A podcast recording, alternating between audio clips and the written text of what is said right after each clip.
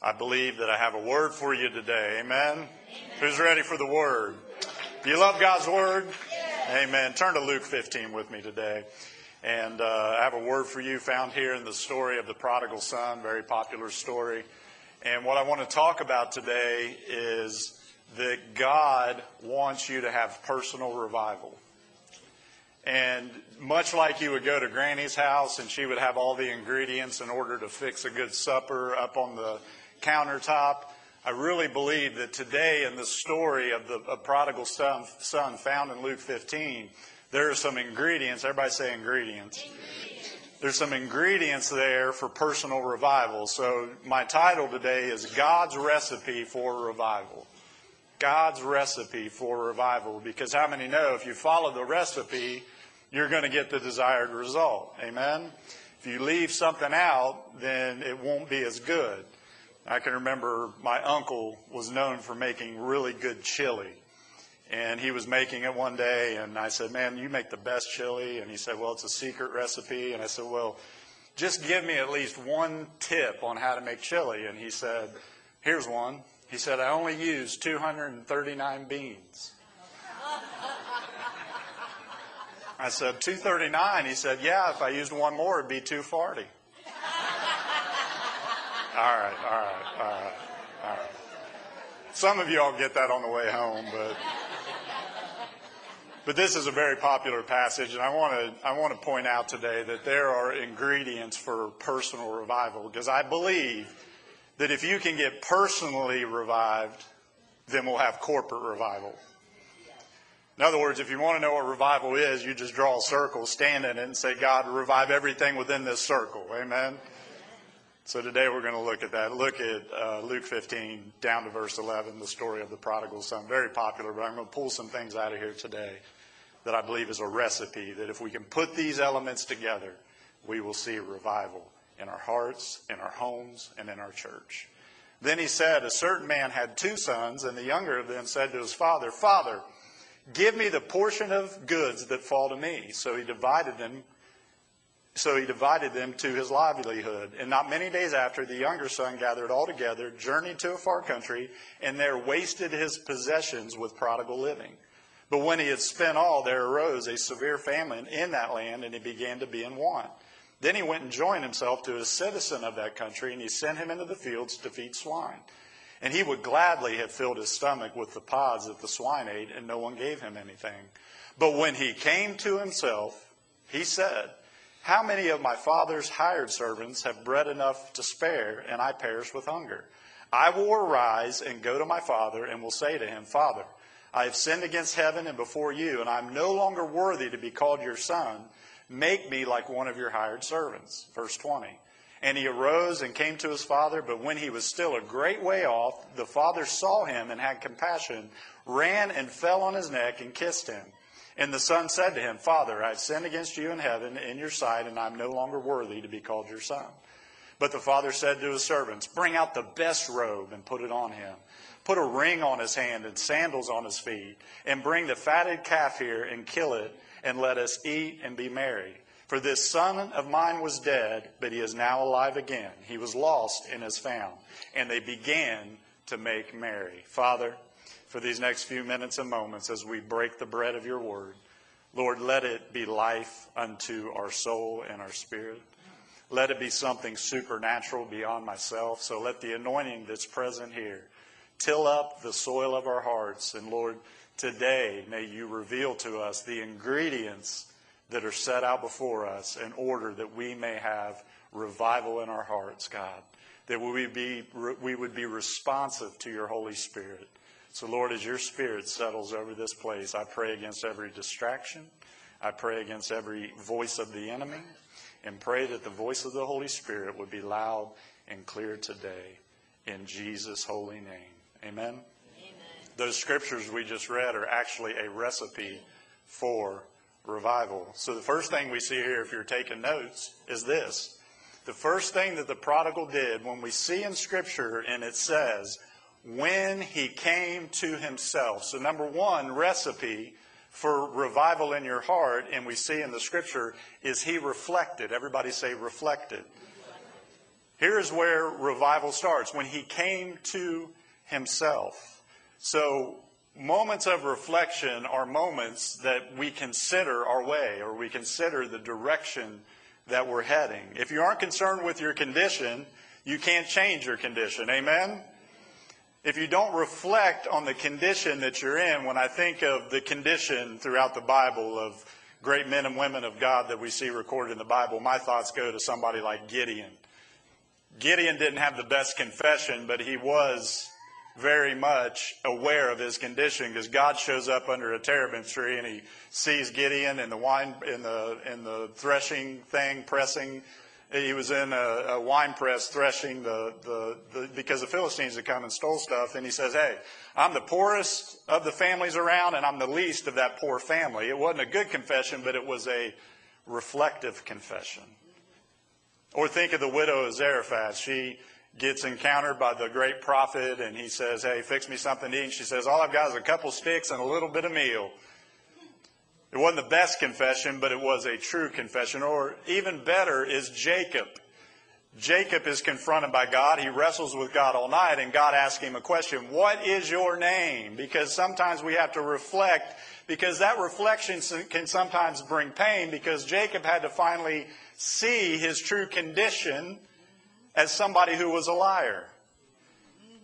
But what is the pain of reflection in one verse now becomes purpose a few verses later when God says you're no longer to be called liar, you're to be called Israel because you have wrestled with God and man and have prevailed. Or maybe Isaiah would be a great person who reflected of standing before a perfect, holy God. He looks around and says, I am a man of unclean lips and I dwell amongst a people of unclean lips. The King David would say often, Lord, create in me a clean heart, which meant he was reflecting on his condition. Church, the reason that revival starts with a place of reflection is because we don't ever change unless we reflect on the things that we need to change. And the prodigal is like, Wait a minute. How many of my father's hired servants have bread enough to spare and I perish with hunger? Reflection is when you consider the things in your life and it causes a spiritual alarm to begin to go off of what you're reflecting on. It's something that begins to stir deep down in your belly and that's called the Holy Spirit of God as a believer. And God wants to revive you. But if you stop at reflection, you're never going to, because many stop there. Many stop at this place of reflection and they reflect on what's going on in their lives. But you've got to keep adding the ingredients to get all the way to a place of revival that we see in this passage of Scripture. So everybody say reflect. To begin a revival, we have to reflect. Because then we see that he returned. Everybody say return. You see, after he reflected, he didn't stop there. A lot of people stop there. Most people stop there. Many people stop there. I want to tell you today, don't stop at a place of reflection. You've actually got to get up and begin to return to God. Because verse 18 says this, I will arise and return to my Father. So you see, the reason reflection is where we start because you've got to come to a place where you understand of why you left what you did. You have to come to a place where you realize why you left your spouse. You got to come and reflect on a place of why you left your family, why you left the job. You have to give reflection on why you left your relationship with God. But don't stop at reflection. We see here one of the ingredients for revival is that he got up and began to return. Well, let me say this because I've been pastoring for quite a few years. And I'll say this from the story, just from human experience, but also understanding how God works in our life and why this is such an important part. I do not believe that the son left the farm because of the father. I believe he left the, fa- the, the father because of the farm. Come on. Yeah. The father represents relationship. The farm represents boundaries and rules. Are you hearing me today? So he's returning back to a place that God, after he reflects and says, hey, look at the condition my life is in. That's a great place to start if you want to see yourself get into a place where God begins to stir in your life, stir in your heart, and bring you back to a place of personal revival. You've got to reflect on why you did what you did. And I'm sure part of the reflecting, in my opinion, was it wasn't because I, I've learned this throughout the years. People won't even leave churches because necessarily they don't like the pastors. They leave churches because they don't like the rules and the boundaries, the parameters, and the processes that a pastor puts into place. And listen, I want to just tell you straight up, if you are a wild person, you do not like rules and boundaries and processes. If you have teenagers, come somebody say amen. Come on. Teens don't run away from home necessarily because they hate the parents. They don't like the rules that are present on the place. And I want to tell you something else. If you have come to this church or maybe joined this church in the last couple of years, and people come up to me often, they're like, Pastor, you know, we're visiting here and we're looking for a church. And, and many of you can testify to this that are sitting here today because God has, we say, go to just any old church of your choice. I don't personally believe that.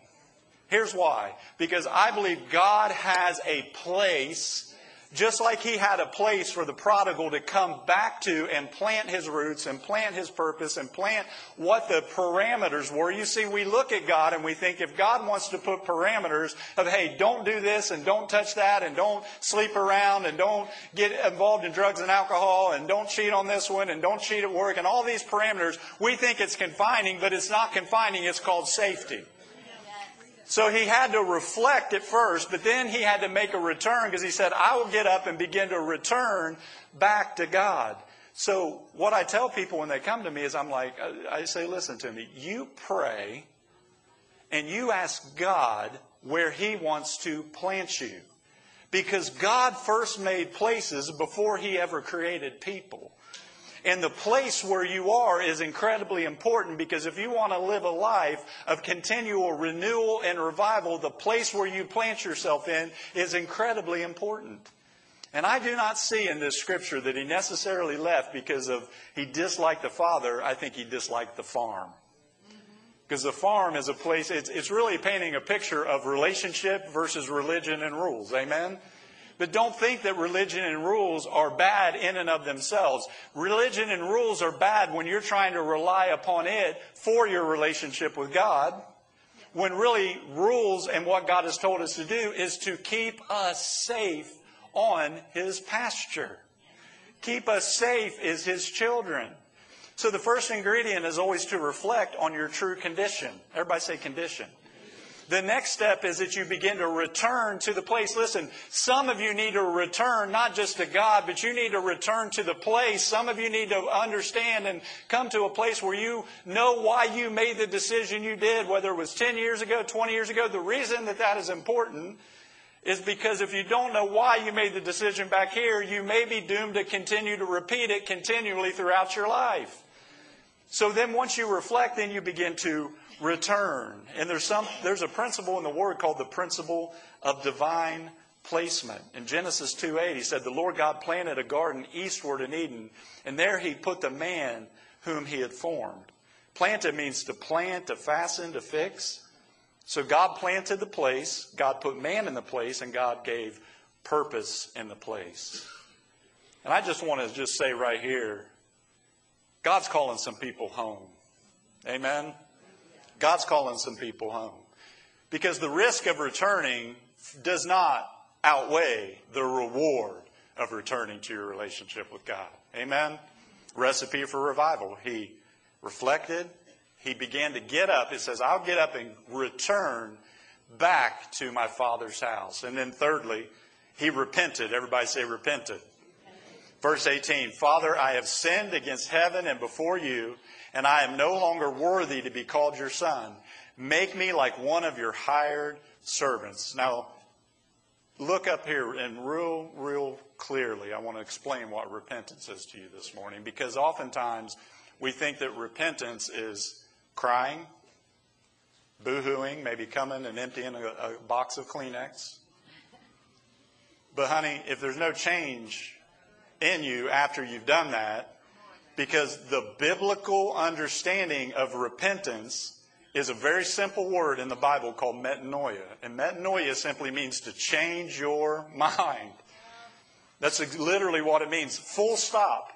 It's that, in other words, he reflected on his condition. He gets up and begins to make his way to the Father's house and plant himself where he was always supposed to be planted to begin with so that he could be blessed and he could flourish and he could begin to live out his purpose. And as he gets to the Father, we see this element of repentance right here.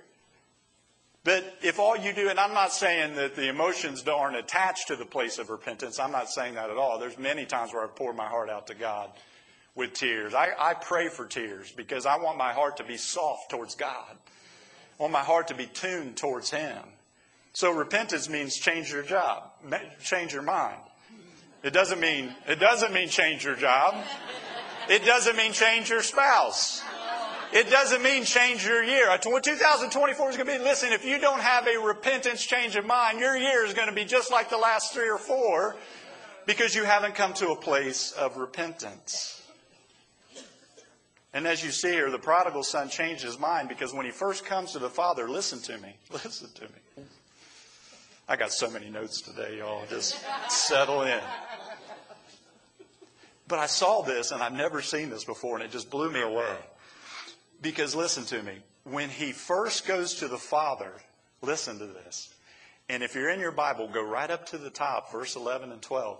And he says, Give me when he comes back to the Father, he says, Make me. Give me what is. You see, I, I, was like that as a young Christian. God, I, man, I fleeced God every chance I got.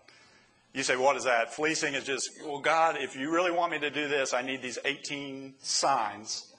I need a blue bird in the sky, and I need a red car to drive by, and I need this person to say this word to me when I walk in the door of work. You know, there's all those things.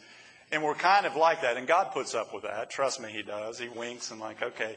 But there's a certain level that you get to in God where you understand, listen to me, where you understand very clearly that if God gives you before He makes you, you're going to ruin what God gives you, honey. Amen.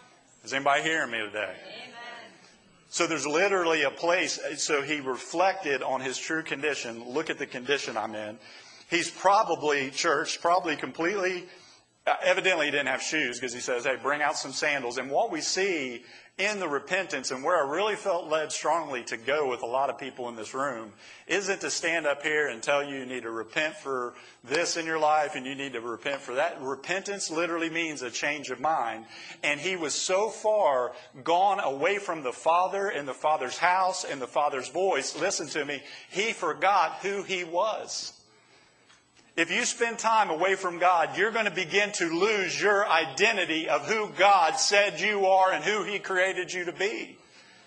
Why do I say that? Because as he's coming back, he's saying, I'll just be one of the servants. You see, you weren't cool. You weren't called to be just a servant, even though that's great to serve God. You are a child, a blood bought, redeemed, adopted child of the living God.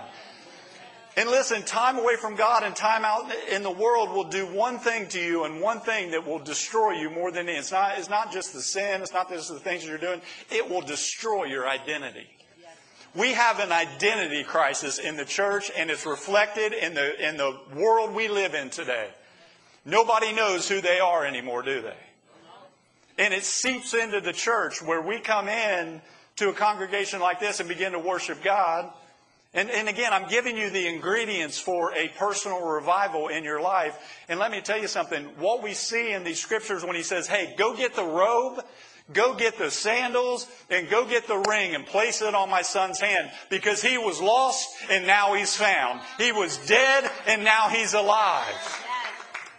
And he had forgotten. He says, Hey, I'll just be one of your servants. And the father's like, No, no, no, no, no. You are my child. And that is covenant language. And the thing some of you need to repent of is you think you walk in these doors and you come into the presence of God be based upon what you did good or what you did bad. When I walk into the door when my kids were little, never did they come running to the door and say, Daddy, Daddy, I was bad today. Spank me, spank me. No. They're usually hiding somewhere, right? That's how you knew something bad went on at home while dad was at work. The kids aren't even around. They're hiding in their rooms. They know it's time. And listen, we approach God that way. Or a more dangerous place to be, in my opinion, because he reflected on his true condition. He begins to return. He repents of the sin that he knows he caused the hurt, the pain. I am, I am a sinner and I'm not even worthy to be in your household. And he's not. So we see covenant language there because he could have equally had, had taken off his old ratty cloak and robe. He probably didn't have any shoes on. In other words, I get the impression that the prodigal was living literally in the pig slop.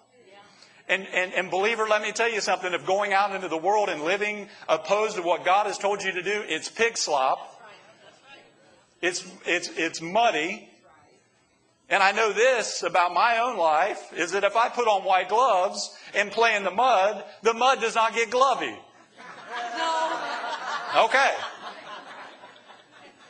So I get a picture of him coming back. But see, we do this all the time in the opposite way because we think when God looks at us, if we've been really good, because that's how my kids were when they were really good that day too. Dad, I've been good. Dad, I've been, I, have minded mom all day. I picked up my toys. I made my bed. I, I did, I did, I did. And see, we think that that gains favor with God. And do not get me wrong. God is pleased when you make an effort to come to church, when you make an effort to Bible study, when you make an effort to worship and praise Him. But if you think that's the reason God accepts you, you don't understand covenant language in the Bible. I am in covenant with God, not because I'm such a wonderful person, because I invited somebody called the Holy Spirit into my life and into my heart. And guess what? God's in covenant with His Son and, the Holy Spirit. This is covenant language. And when somebody would make a covenant, here's what they would do. And the, the language is just so beautiful about our true standing before God. In other words, God did not give him a robe of, uh, and clothe him in a ring and sandals because that he was so good. He gave it to him because that is his child. Are you hearing me today? The repentance, the change of mind for some of you is you think if I've had a good week and I've obeyed God, then I can come into church and I can lift my hands. If I've had a, a bad, you know, a, a, a bad week and I know that I messed up over here and I thought this and I did that, listen to me. What the enemy's trying to do is separate you from the convicting voice of the Holy Spirit. Because then it just starts to, just like in the story of the prodigal son, it just begins to layer on. So when they would do covenant, and I've talked about this a long time ago, when they do covenant, they would gather all the witnesses together. And these two people doing covenant would come together.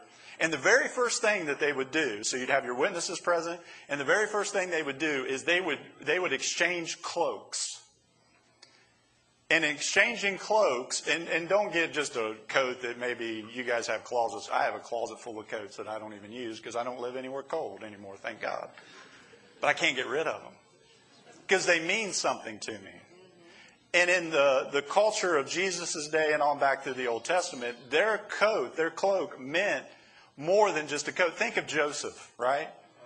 He was coat made by his father. He was special. He was loved. He was adored. But what it is saying is when we have a cloak exchange, much like you see in repentance, in this moment where the father's like, hey, I will take your filthy rags and I'm going to cover you with something beautiful something you couldn't purchase for yourself. Because in a cloak exchange and the idea of covenant in the Old Testament is you are saying everything that that person is and everything I am is being exchanged. You see, when you come to Jesus, you're giving him your anxiety, your fear, your sin, your depression, your mess ups, your, your, and here's the thing. You're even giving him all your righteousness. There are two things in heaven. It's your unrighteousness and it says our righteousness is as filthy rags. So the exchange isn't just the bad. The exchange for some of you is you haven't understood that God has exchanged and covered you with a cloak. Meaning everything that He is, you are now covered with in covenant. And then they would exchange belts. And as they exchanged belts, what that meant is their weapon would have been on their belt. And what that means is that the person is saying, not only am I covering them and now they have every attribute that I have, we are now uh, binding it and bringing it together. But the weapon thing is important because it says that if you come against this person that I'm making covenant with, even if they've messed up and done wrong, you're still coming against me because I have made a vow before God to protect and watch over this other person I'm in covenant with. In other words, no weapon formed against you by the enemy doesn't, mean, doesn't say it won't be formed. It says in the word that it won't prosper. Do you know why it won't prosper? Because when the devil shows up, it's not just you fighting him, it's your covenant loving Savior Jesus Christ that is standing there beside you. So they would exchange cloaks, they would exchange belts, and then they would bring out an animal. And we see this in the story. Go, go get the fatted calf. Go, get, go. Let's let's make let's celebrate. My my son was a, dead and now he's alive. So they would listen. They would bring out the the the bull or the animal that was being sacrificed, and they put it between them, and literally split that thing down the middle. And as they split that thing down the middle, it would fall. And listen, this is so foreign to us, but it was like talking on the cell phone for us back then in those days. It was. Animal sacrifice was just common. And covenants were common. They understood covenant language as Jesus is giving the story. So they would cut it from all the way the base of the skull all the way down, and it would it would fall on both sides. So what you had in the middle was a great pool of blood. And the person here that was making covenant and the person they're making covenant with would lock arms and they would walk in a figure eight through that blood. Listen, eight is the number of new beginnings in the Bible. And what it's saying is we are making a covenant and old things have passed away and behold, everything before you has become new because we are walking out this covenant. It's covenant language, amen? Not only would they walk through the blood hand in hand and trade belts and trade garments, but they would also, as they're, they're making this covenant, they would, here's what they would do. They would take a knife and they would cut each other's hand right here on their palms. And after they've walked the figure eight through that covenant, they would lock elbows and lock hands. They would each cut each other. So listen to me. The sign of a covenant is a scar in your hand. Wow. Are you hearing me today? So when the enemy comes, and he always will, because that's literally his name, the accuser of the brethren. That's, his, that's literally the Satan. That's what he does. So listen to me. When you get saved, God writes his name upon your heart. And God then writes his name, your name on his hand. So that when the enemy comes to attack, when the enemy comes to accuse, when the enemy comes to kill, steal, and destroy, and he's like, that's Jason, I know he's blowing it, let me at him. And Jesus can say, I know it, but I'm in covenant with him. Come on, somebody. And when you're in covenant with somebody, all their weapons and everything that they are now becomes uh, uh, uh, called upon by you because of covenant. Think about that. The sign of a covenant is scars on the hands. And then, probably the most beautiful part of this to me, anyway, but it's often overlooked in covenant ceremonies, is that then they would each go to their own house and get a piece of bread. And they would stand there where they've cut this covenant, where they've walked through the blood, where their, their hand may still be dripping blood. And they take that bread, and much like a wedding ceremony where you feed each other cake, then they would feed each other because what they were saying is now my life is in you and your life is now in me. You see, in repentance, a lot of times it's changing our mind of just feeling like we're these beat down, can't overcome sin, can't overcome the enemy, can't overcome sickness, can't over, but listen, a part of the recipe for revival in your life is not just reflecting, not just returning, but is repenting of even some of you that think you're not worthy to come into the presence of God. Let me tell you this morning, you aren't, but He is. And when you come in faith, listen to me real clearly. When you come in faith, you aren't coming dressed in your own robe. You're not coming against the enemy with your own weapons. You're not coming through life by yourself. It's much like one of my favorite movies, The Lion King. I like that movie. And my favorite part of the movie, whether it's the live action one or the cartoon one, is when somebody help me out. It's Mufasa, Mufasa and Simba. Thank you. I knew you'd know. Mufasa's dead. Simba runs off to a faraway land. And he is been, he's been created to conquer, rule. Listen, you are a king and a priest in God's house.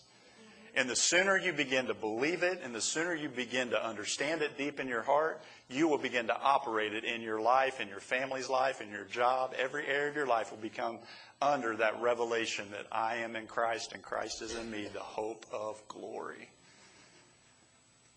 And he's not living the way that he was created to live. He's eating worms and he's hanging out with Timba. Who was it? Pumbaa. Pumbaa and the little warthog. You guys know what I'm talking about. Was that a little monkey or meerkat? Meerkat. That was a meerkat. Rides on his back. And Rafiki shows up. I love Rafiki. That little baboon shows up. And he asks him what, he, what he's doing. He's like, oh, I'm just, I'm, I'm just living out here. I'm just, you know, dad's dead. And he says, let me come show you your father. He gets excited, doesn't he? My dad's alive. And he leads him over to a pool of water. And when Simba looks down, he's disappointed because he sees his own reflection. And, and uh, Rafiki says, Look again. As the water clears, he begins to see his father in himself. Because he says, Your father's not dead because he lives inside of you. You're in covenant with God. You see, the Old Testament is absolutely perfect. Don't let anybody ever tell you that the Old Testament isn't perfect. It is absolutely perfect in every way. You hear me? The problem that God had was a huge one. The system of covenant would have worked perfectly if the other person on the other side of the covenant would have kept the covenant. But the Old Testament, all through the Old Testament, covenant with, I'm going to make a covenant with you. I'm going to bless you in this land. I'm going to give you the land. I'm going to give you your purpose. I'm going to make you a light to the nations. All the nations are going to see you and they're going to begin to, to be jealous for who God is. And what they do, they kept breaking the covenant and breaking the covenant and breaking the covenant. And God finally says, okay, I got a problem and I'm going to fix it. Since, since I can swear by no one greater, I'm going to send my son. Are you hearing me? And I am going to make covenant with my son and on the and place my spirit on the. Do you realize that God's in covenant with who's on the inside of you, and that's the Holy Spirit today?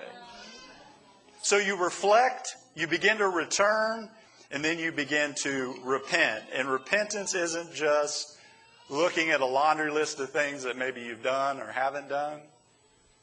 But today, I want maybe even some of you need to repent for just being so down on yourself. Amen? So, listen, the world and the devil will beat you up enough. You don't need to do it for him. Amen? God said, I'm going to solve that problem with covenant. I'm going, I'm going to make a covenant with, I'm not going to make a covenant with man anymore. I'm going to send my son. I'm going to put the spirit of my son in them. And then I'm going to make a covenant with myself. What is our job? Our job is to continually respond to the moving of the Holy Spirit in our lives. Our job is to continually move into the life that's provided for you already in Jesus Christ. The farm hadn't changed. The Father still was waiting and looking for the Son. The Father still loved the Son. What the Son was keeping him away was a wrong thought that the Father didn't want him to come back. And today, I want to call some prodigals home in this house that you are thinking, I've messed up so bad that I can never get back to the Father. Listen to me. He's calling you home. Number four today, after he repents, he was restored. Everybody say restored. Aren't you thankful that God's a restoring God? He gives him a ring. He gives him shoes.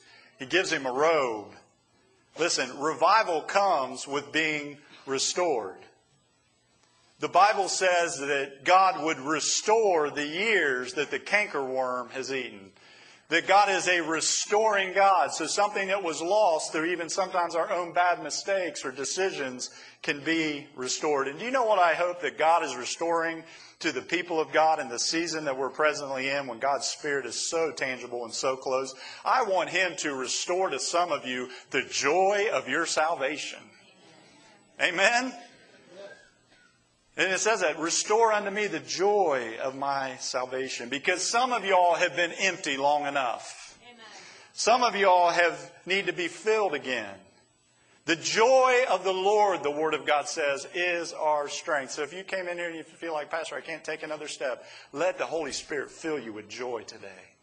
Let God restore to you the joy of just simply understanding that God has saved you not because of your righteousness, but because of His goodness. Amen? Number five, it says he was revived. Everybody say revived. Now we're starting to get there. It's a, it's a recipe. It's a recipe, y'all. He begins because it says this For my son was a dead, and now he is alive. How do you know when you're revived? Let me tell you how you know you're revived. You're responsive. Everybody say responsive. When you begin to respond to the moving of God, you know you're on a way of revival in your life. So, in a service, when the encouragement comes to lift your hands, you just keep them in your pocket. When you're in a service and the encouragement comes to lift your voice, you just quiet as a church mouse.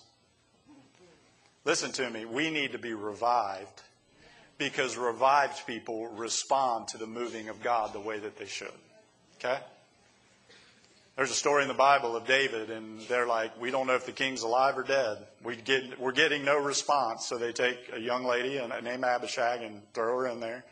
No response, and they're like, the king is dead. You see, there needs to be a response. When something is alive, it responds. When I go to the doctor and sit on the table to get a physical, what do they do? They bring out that little triangle, little rubber mallet. I hate seeing that thing out. Like, I know what you're going to do. But listen to me. Somebody that's on a way of being revived truly in their life, the natural responses are those that please God. What do I mean by that? When they hit my knee, I don't have to think about it. It just moves. Sometimes I'll give it an extra. They just kick the doctor like, thanks.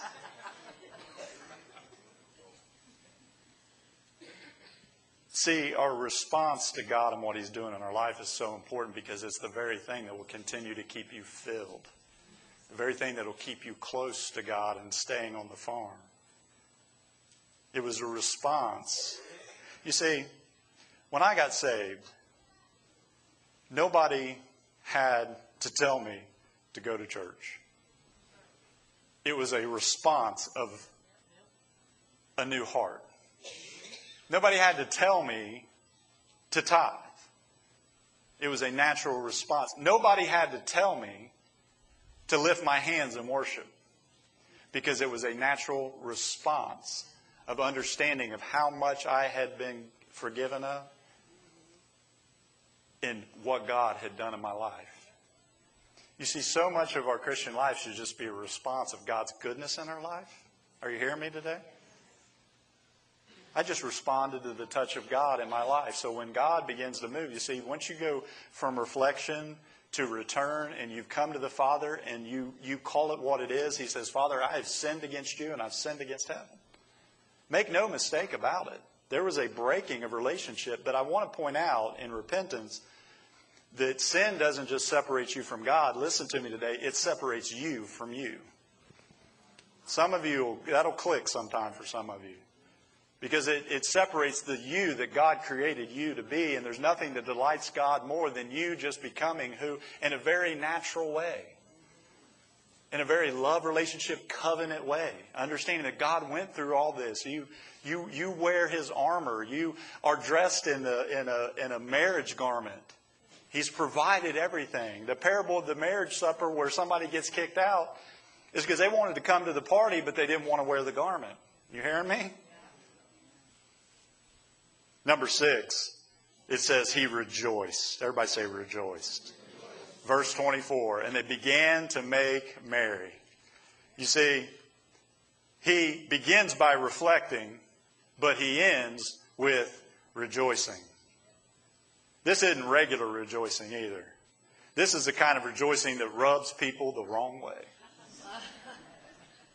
How do I know that? Because it rubbed the older brother the wrong way.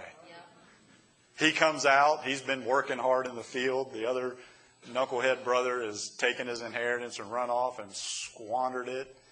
I'm not sure what riotous living is, but I'm sure it was riotous. Amen. I'm sure it was something else. And he comes out and he begins to see this merriment, this party, this fatted calf killed, and uh, everybody's celebrating. And the, the reason I know that it rubs people the wrong way is because I have rubbed people the wrong way in my rejoicing before God. I have. I was an usher at the church that I got saved in. I just wanted to serve. Again, it was just a response. Look at, look at, God, look at what you've brought me out of. The drugs, the alcohol, the running from the call on my life from 13 to 23. I was so broken, so messed up, and so despondent and knew no way to forward and no way to go. And I knelt down at an altar and poured my heart out to God and listen to me. I was born again. I got an extra dose of born again. I did. I just got a, the birds were chirping louder, the grass was greener, the flowers were prettier the next morning. Because I had something in my heart and mind when I went to bed on that Sunday night and woke up Monday morning to go to work. My thought going to bed was, what if he leaves me tonight? And listen, my rejoicing, I, I, actually got called off to the side by the head usher because he's like, You're supposed to be at the back door helping people in, seating people. The church was just booming packed to the gills. It started with 12 people. Within six years, it was 500 brand new Christians. Wow. Revival. It was a revival. And man, God would get to moving in that place. And I'd take my jacket off and begin to run them out. You see, rejoicing is a natural response of somebody that's truly, truly, truly been touched by God. And I rub people the wrong. I'm that dude you didn't want to be in the row by. I'm sweating. Come on, Jesus. Come on.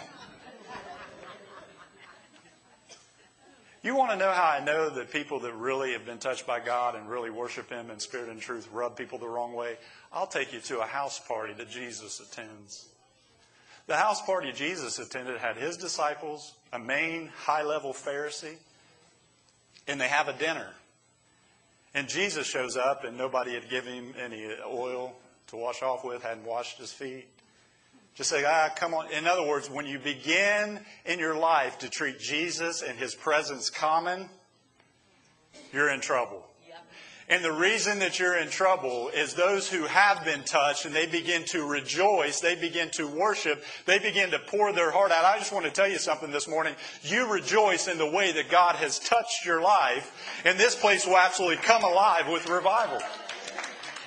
And the reason I know it rubbed people the wrong way is because even his disciples are like, does he not know who's she? She came in with a very costly anointment oil, and with her, listen, with her hair and with her tears, began to, to wash the feet of Jesus Christ. Begin to worship him with something that was costly to her. And it rubbed people the wrong way.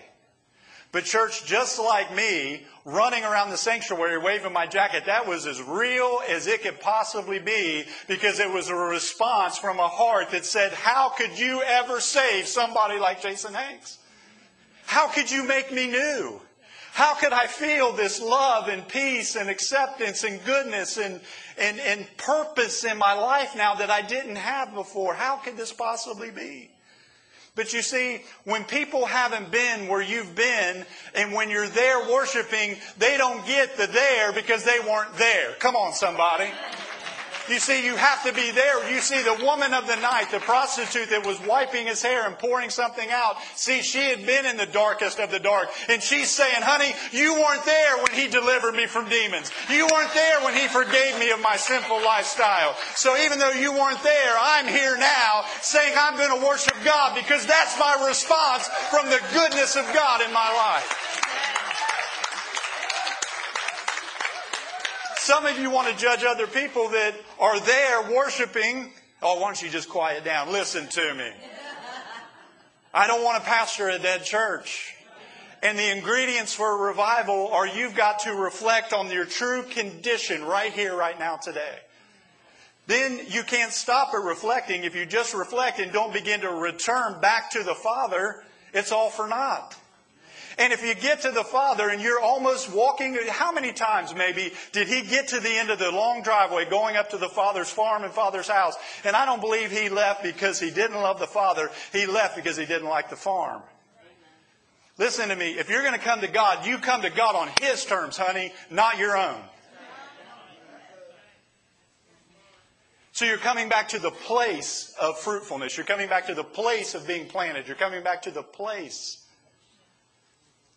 and that causes us to have a moment of repentance, not just from our sin and our dead works and the things that we do and know we shouldn't and all that. It's also a repentance of trying to offer to God, well, I've got some filthy rags here. In other words, God, look at my righteousness. Listen, He is not impressed by your righteousness, I assure you. If He were, He wouldn't have had to send His very own Son to die in your place. He's not impressed by that. You know who impresses Him? Jesus. Do you know who loves you? Jesus. Do you know who has offered to fight your battles? Jesus. Do you know who walked the covenant in his own blood with the Father as witness in agreement? Jesus. So when you get full of Jesus and you're alive, anything that's alive has a response. If you've taken CPR, you know this. The first thing you do when you go up is you give the sternum rub. Right, Doc? Sternum rub. Thank you. Tanya, you're a nurse. Sternum rub. Why? Because you're trying to get. Treat this morning as just a little sternum rub from God. Amen? Because if you come into here and you get into the presence of God and your response is, well, I don't want to, don't want to cause any problem.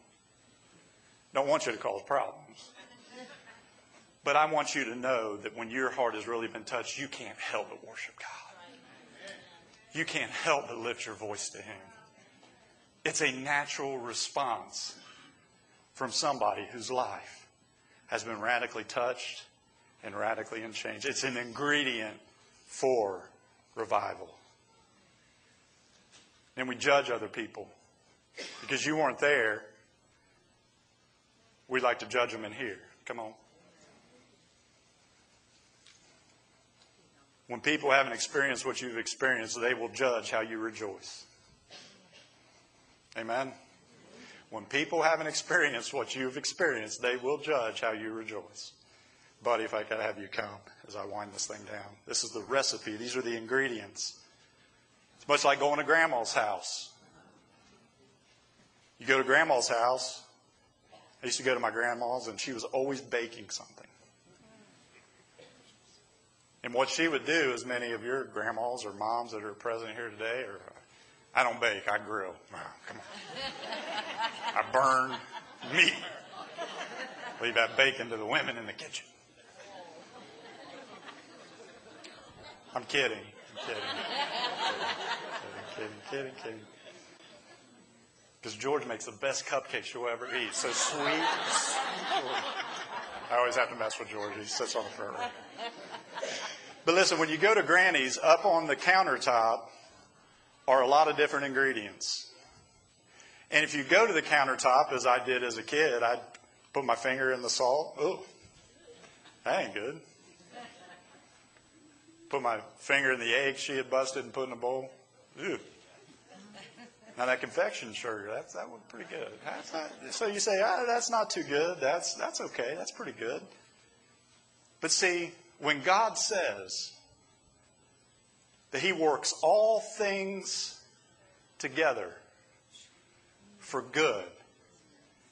That is a recipe for who your God is in revival in your life because individually the salt didn't taste that good, this didn't taste that good, that vanilla extract that I put my finger in, taste, but put it in the hands of a master like my granny. You hear me? And listen, God gets that big old bowl of life out, and there's some things some of you are walking through, and God's just kind of placing it in there. He's making a recipe of your life. And listen, when he gets it all together, he says, Well, let me add a little bit of grace. Aren't you thankful for grace? Oh. oh. Then he says, Let me add some mercy in there. And God gets that big whisking spoon out. Come on, somebody. And he begins to stir. Some of you are being stirred up in this season. We've fasted, we've sought God, we've prayed. My encouragement today is don't stop in the process of the ingredients that God is working and moving and mixing into your life because He's creating something far greater than what you could ever believe or think if you let the Master have all His way with what He's making. We can't say to the Master, like it says in the Scriptures, that He's making the clay and He has the right to do away and restart it.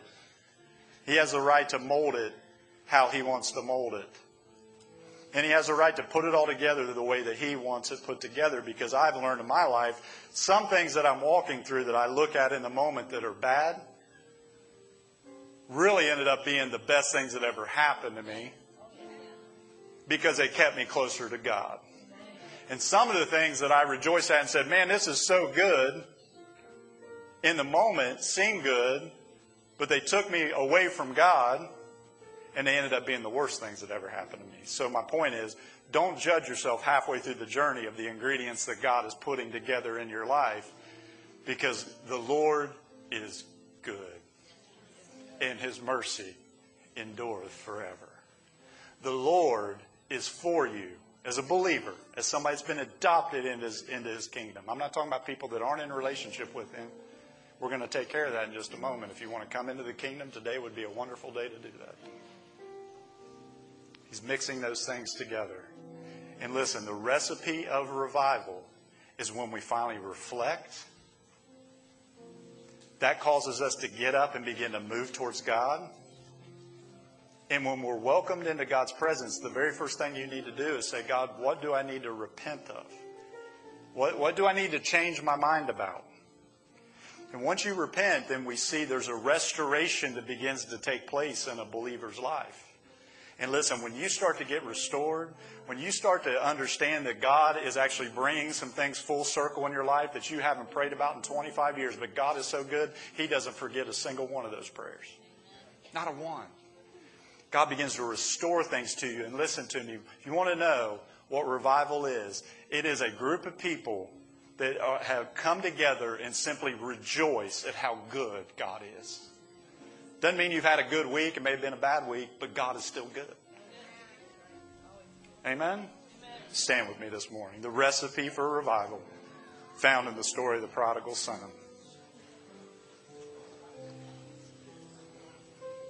Because we're invited to do this. Talking about recipes.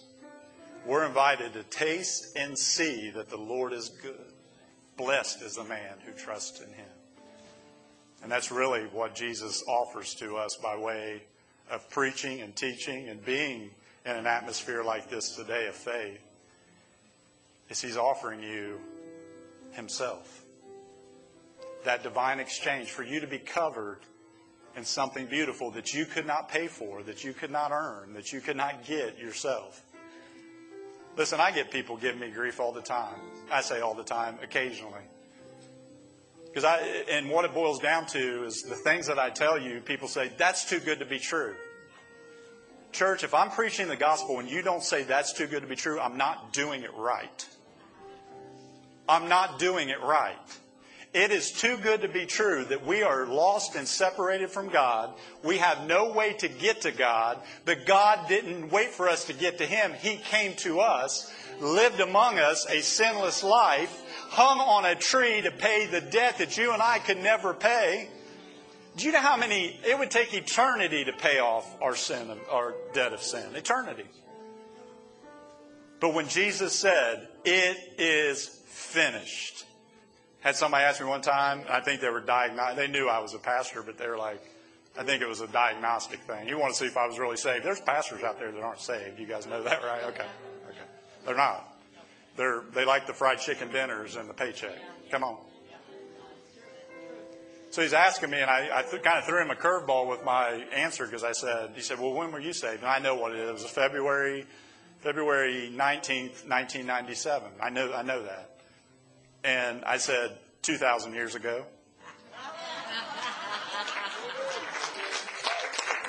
You kind of, when Jesus said, It is finished, we know that the scripture simply says this For God so loved the world that he gave his only begotten Son, that whomsoever shall believe in him shall not perish, but have everlasting life. And we forget about the next verse. For God did not send his Son into the world to condemn the world, but that through him they might be saved.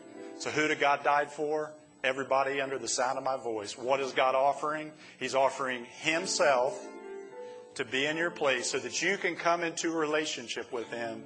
But it takes a moment of reflection. Bow your head and close your eyes. It takes a moment of reflection to reflect on your true condition today. And this is between you and God. This is between you and God. Take a moment and reflect on any area where you're apart from the Father.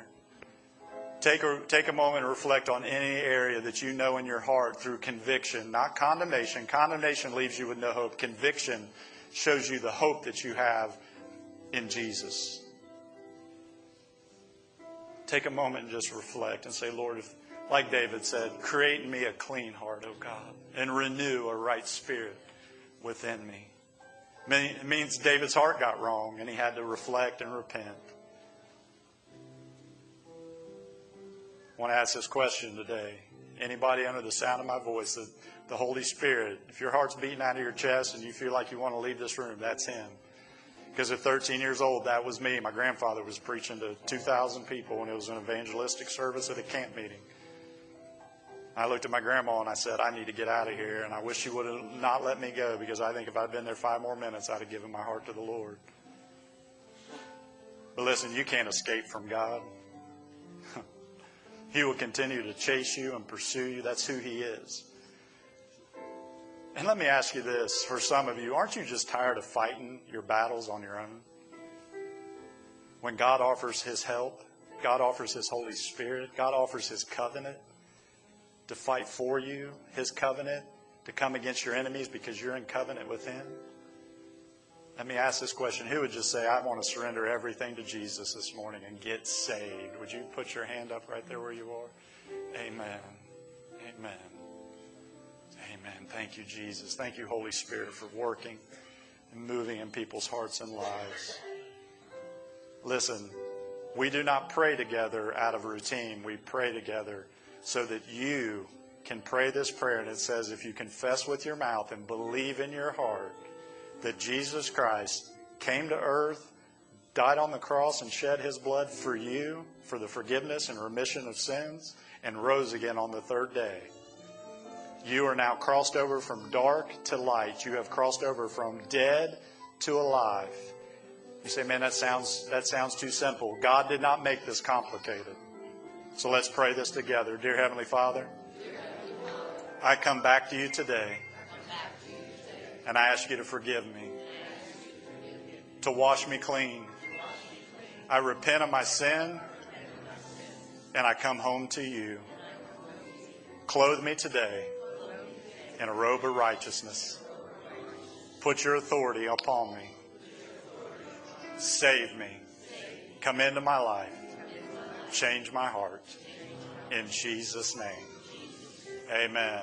Amen. Let's praise God this morning for folks who given their hearts to the Lord. Hallelujah. Well, once again, thank you for being in the house today. Thank you for making this a priority. And this is the start to your week. Today is actually the first day of our, our week. And I pray and believe that you'll have a great week.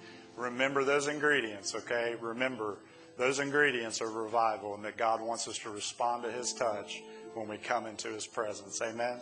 Let me bless you today. Lift your hands. Father, in the name of Jesus, I bless Christian Center Church. Father, today as it's raining and the roads are kind of wet, I pray extra special protection upon these precious believers today. The Lord, they would be blessed as they come in and blessed as they go out, blessed in their homes and blessed at work. Father, turn your face towards them and your countenance rise upon them, and you would give them peace and favor. And God, mercy and goodness will follow us all the days of our lives, and we will dwell in the house of the Lord forever. God, I bless the people today. For it's in Jesus' name that we say and do all, Father. In Jesus' name. And all God's people said, Amen. Amen. Go, the, go in the name of the Lord and be blessed today. Be blessed.